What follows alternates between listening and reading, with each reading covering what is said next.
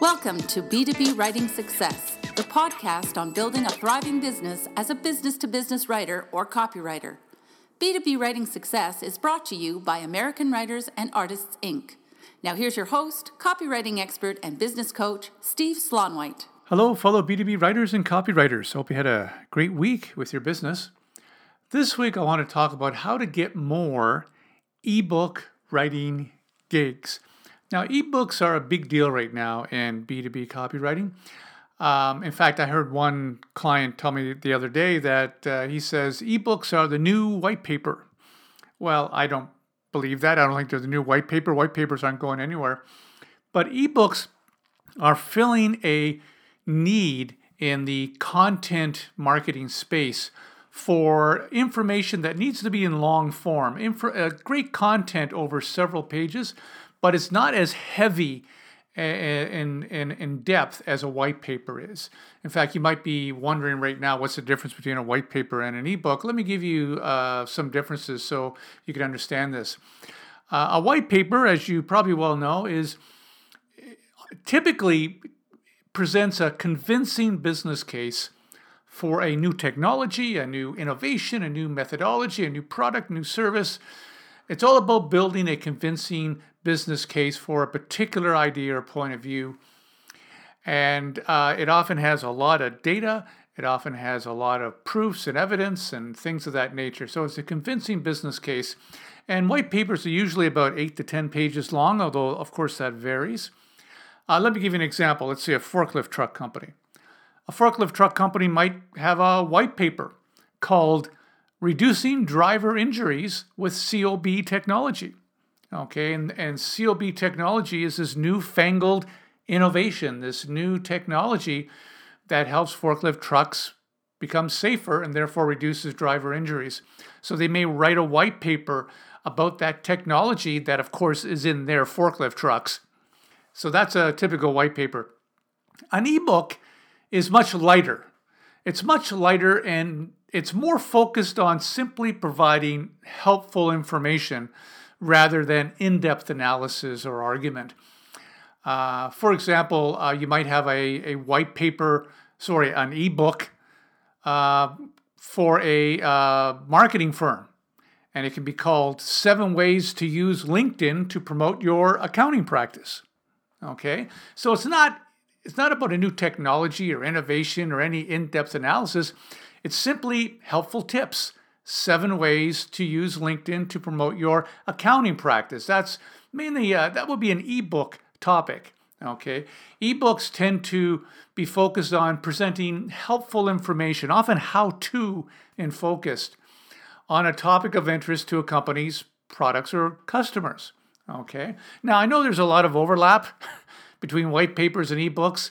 A company could conceivably write a white paper and also call it 7 Ways to Use LinkedIn to Promote Your Accounting Practice. So even the names sometimes get interchanged. But for our purposes, those are the two different kinds of long-form content that companies produce. This white paper, this kind of more serious white paper, and the lighter ebook version. And I've been finding amongst B2B companies that there's an increasing demand to get more ebooks written, okay?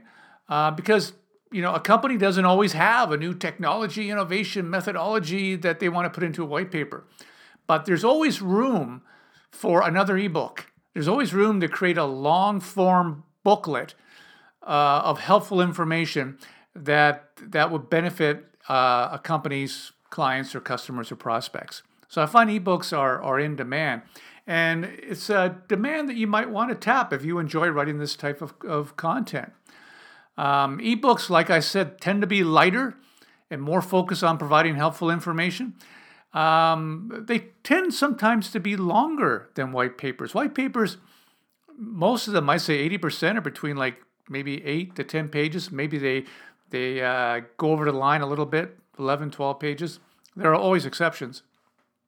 But ebooks can be quite long. I've seen some as short as 5 pages.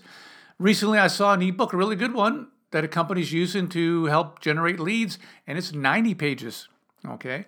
Also, ebooks tend to have a lot of visuals because it's more educational rather than trying to build a business case or argue for a particular technology or innovation. They're educating. It's a how-to piece. So lots of visuals, lots of graphics, lots of infographics in an ebook. And a little unfortunate for us, because they tend to be lighter when it comes to the content, they tend to be a little faster to write for us writers. It's less money, okay? You can usually charge probably about 20 to 30% more for a white paper than you would for an ebook. But ebooks still can be very, very profitable because it takes less time to write one. And they tend to be a lot of fun to write because who doesn't like to write how-to stuff and educational stuff? Companies use ebooks for exactly the same reasons why they use white papers. They use them in lead generation campaigns. If you go on Facebook or LinkedIn, you'll often see an ad, a social media ad that's promoting a free ebook on such and such a topic that a company is using to generate leads. And of course, you click on that ad, you get to their landing page, sign up page, you sign up and you get the free ebook along with a bunch of other follow-up emails because you've become a sales lead for them now. So in lead generation, ebooks are used all the time, but also they're often used to capture leads on a website. I'm sure you've been to a website before and they invite you to sign up for and get a free ebook, maybe sign up for their blog or sign up for their e-newsletter, and as a result, as a bonus, you'll get their free ebook. This is a case where they call these bait piece ebooks. So they're kind of baiting you to sign up with the ebook, and then they have your email address and they can market to you. Okay, so capturing leads on a website, and also just like white papers, companies use ebooks to look like experts, to look like the smartest people in the industry, to look like they know what they're doing, to position themselves as the go-to experts at what they do. Okay. If a marketing firm were to create an ebook called 7 Ways to Use LinkedIn to Promote Your Accounting Practice, well, just by publishing that makes them seem, maybe justifiably so, that they are experts at using LinkedIn to promote accounting practices, right? Okay, so an ebook helps them look like experts as well. So ebooks, fun to write. It's a growing demand right now. Now, how do you land these types of projects? Well, let me give you some tips on how to do that. And by the way, some of these tips are a little bit different than getting white paper projects, by the way. So if you know how to get white paper projects, you're going to find a couple of these tips a little bit different, and I'll tell you why. But let's get on to them. So tip number one, and this is the obvious one, is you want to highlight this capability on your website. On the services page or where you list the type of projects that you handle, you want to make sure that you have ebooks written there. Some people combine it in a description. They say white papers / ebooks, and they have the same description for that service. And I think that's okay. I think that works just fine. You don't have to have a separate blurb about your white paper writing services and then another blurb about your ebook writing services. I really don't think there is an advantage to that. You can combine the two together, white papers and ebooks, and then have a description about your services there. But you want to highlight this on your website. Otherwise, clients may assume that you don't handle that type of project. I mean, over the years, that's happened to me more than once where a client has asked me, do you handle such and such a project? And the reason why they're asking is because I don't have that listed on my website as part of my capabilities. So make sure you do that. That's tip number one. Tip number two in getting more ebook writing gigs is consider writing your own ebook for your own freelance business. That makes sense, because that does two things. Number one, it gives you an ebook in your portfolio. Okay, now you have an ebook you can show potential clients when they are inquiring into your ebook writing services. You can send them that sample if you've never written any other ebook before. And I recommend that not only do you do a great job with the writing of your ebook, but you invest a little bit in this, and this is going to be a valuable marketing asset for you. You invest in it. You take it to a professional designer and get a nice cover done and get the inside pages laid out looking nicely and put some graphics in there. Make it a showcase ebook. Make it an ebook that is exactly what an ebook should be, okay? You want to make it look good for your portfolio. So write an ebook for your own business. Like I said, good portfolio sample for you. It can also help market your services. You know, you can do with that ebook like you expect your clients to do. It can help you generate leads. You can use it as a free offer in lead generation efforts and on your website and things of that nature. Okay, so that's tip number 2. Tip number 3, and this is where it differs a bit from white papers and other types of projects, is pitch the idea of an ebook to your clients. Now, most of the projects we copywriters and content writers get are driven by our clients. Usually what happens is the client realizes that they need a new website.